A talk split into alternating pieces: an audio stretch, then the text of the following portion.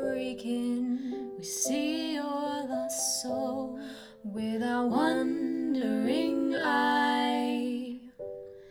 There's only one light on, And the darkness is creeping, there's only one light. and a chill in the air. we promise you stories. For closer toward us. lend us your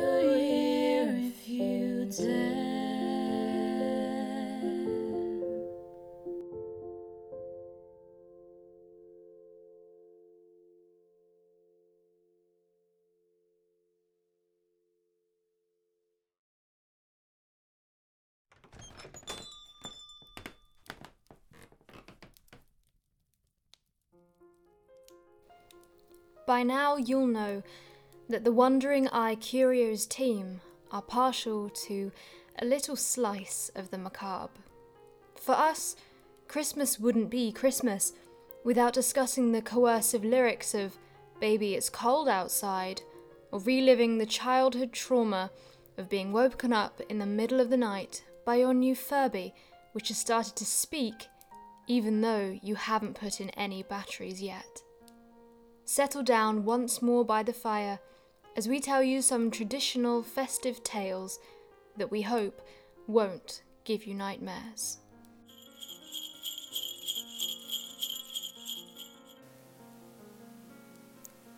It's December 1823, and you've just turned seven years old.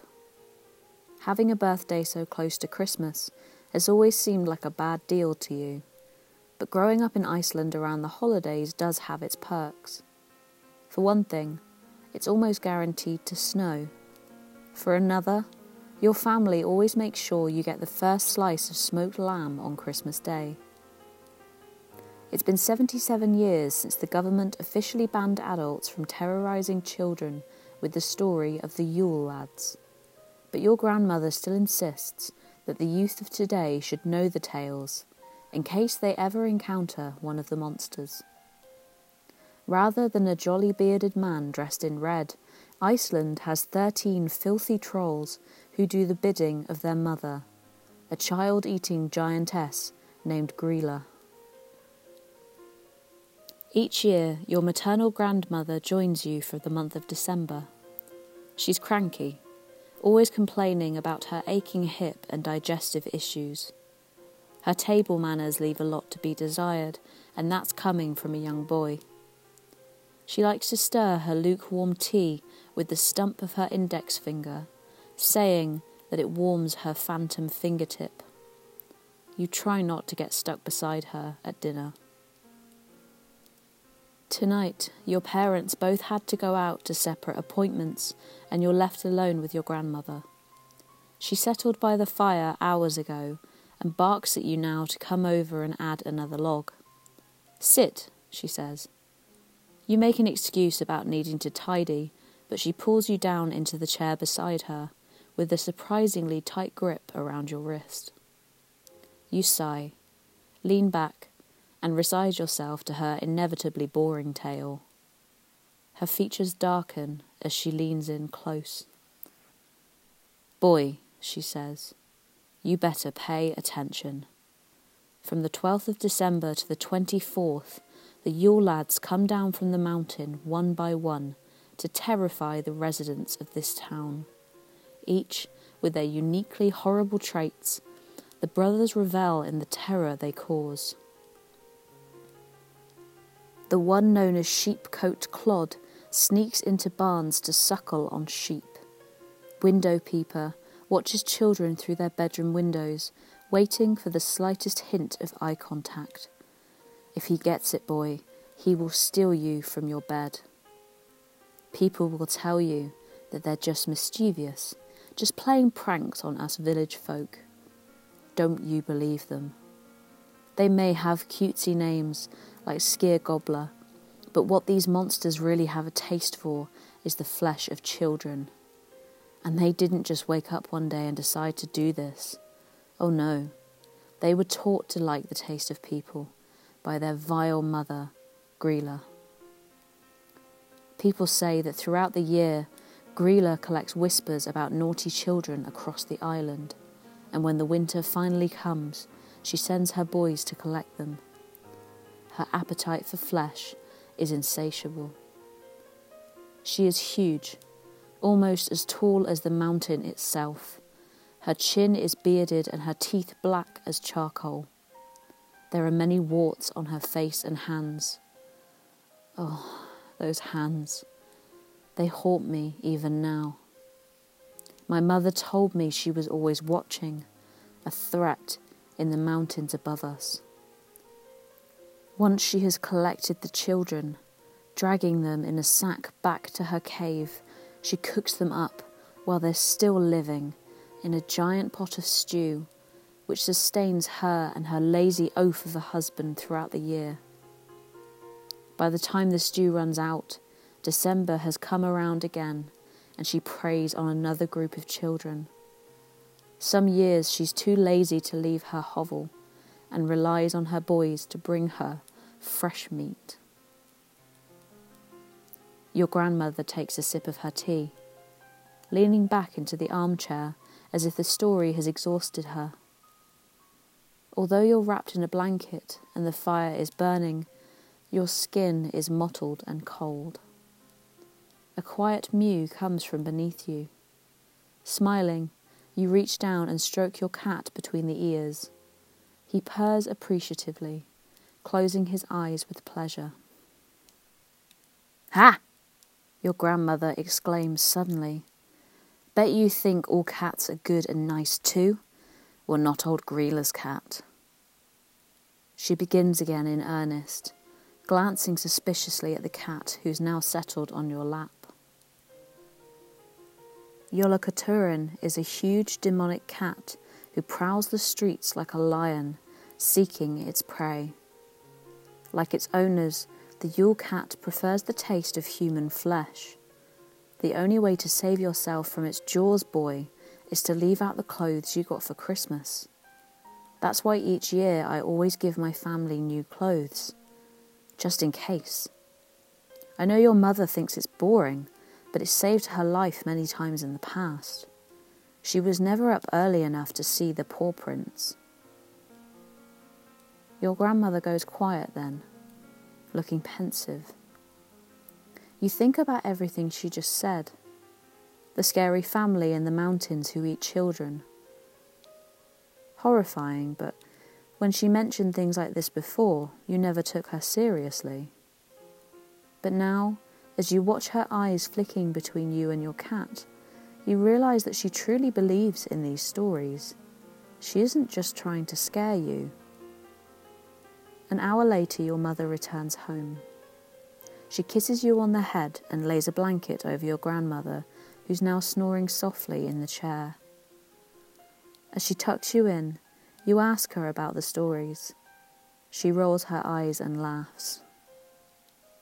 She's always been that way, your mother says. So very suspicious. You know her missing fingertip. She's never told me what really happened to it.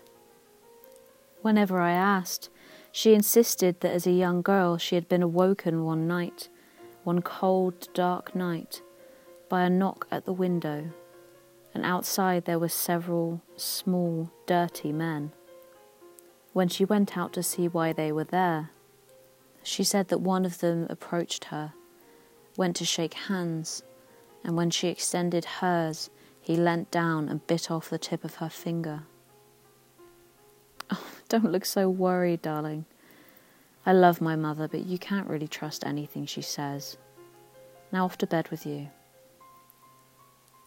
Your mother taps you on the head, ruffling your hair a little, and you make your way, fearfully, to bed.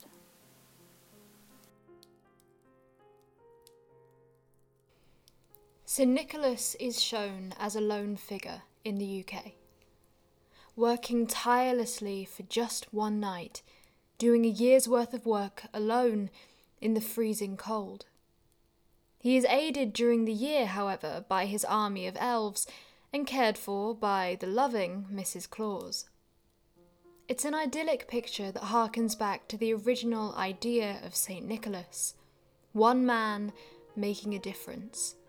It's the dream, right? Across Europe, though, he doesn't work alone. He is often accompanied by monstrous creatures who act as the antithesis to his holy self, doling out punishments while he gets to do the nice parts. We've already looked into Krampus and his taste for children. France, meanwhile, has another festive monster who works alongside St. Nick, a man who wouldn't be out of place in a horror film.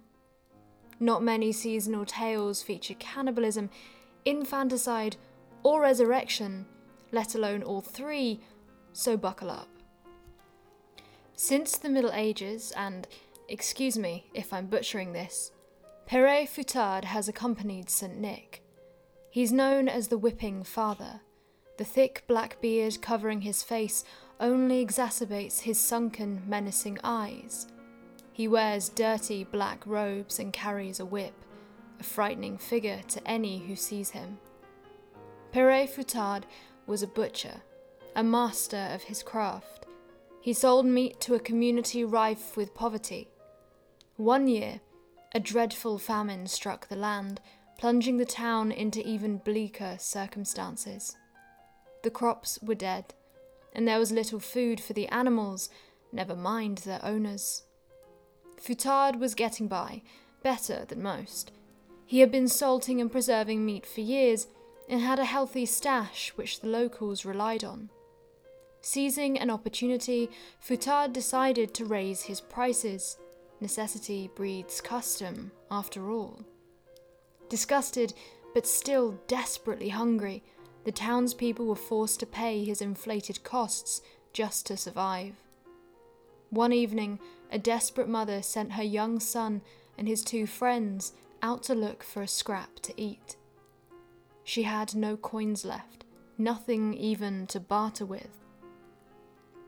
Her baby was hungry, so were her other children, and her eldest son was humble and resourceful. Surely he would step up for the family now his father was dead. The boys walked the streets in good spirits despite their rumbling bellies. They first checked the fields for any sign of growth. Finding nothing there, they searched the hedges for small rodents or a plump rabbit. The landscape was desolate, and no amount of hours searching would change that. Turning towards home, one boy suggested they visit the local butcher. Perhaps he had some bones or offal he could give them. The boys had never met the man before and thought, perhaps, they would charm him. When Fouettard opened the door, they were taken aback at his dishevelled appearance, but quickly remembered their goal. The boys pleaded their case, begging for any scrap he could provide. After much denial, Fouettard seemed to have a change of heart. Perhaps seeing these boys hungry and shivering had reached him somehow. He opened the door wide then, suggesting there may be some meat about to go off that he could give to the boys in exchange for some manual labour. He was getting old, he said. Lifting the pigs' carcasses was becoming increasingly difficult.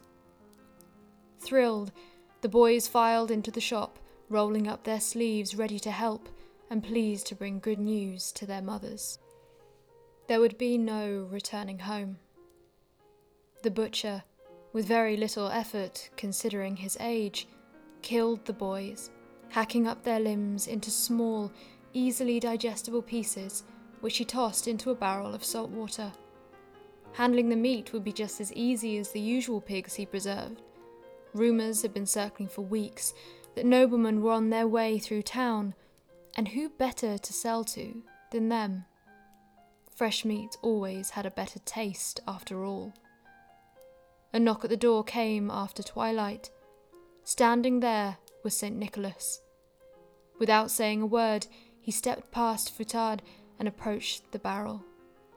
With a deep voice, he commanded that the boys arose. One by one, they stepped out of the barrel, whole and alive. When asked how they were feeling, they wore sleepy smiles and said they had been dreaming of heaven.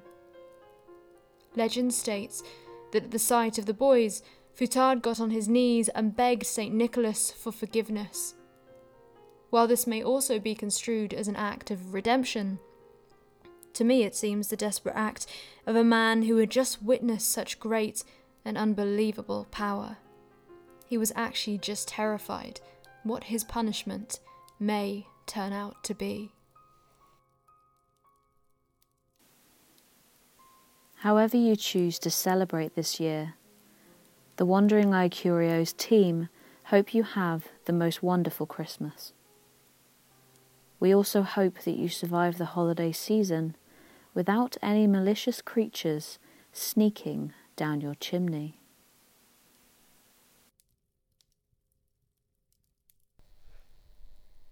Wandering Eye Curios is brought to you by myself, Jasper Chanter, and my co host, Meg James. The podcast is scripted and performed by both of us and produced by me. Music is scored and performed by Amy Marianne, with lyrics by myself. Our intro song, For Better or Worse, is sung by us. Find us on Instagram at Wandering Eye Curios and over on Twitter at Wandering Eye Pod. Stay spooky, friends. Until next time.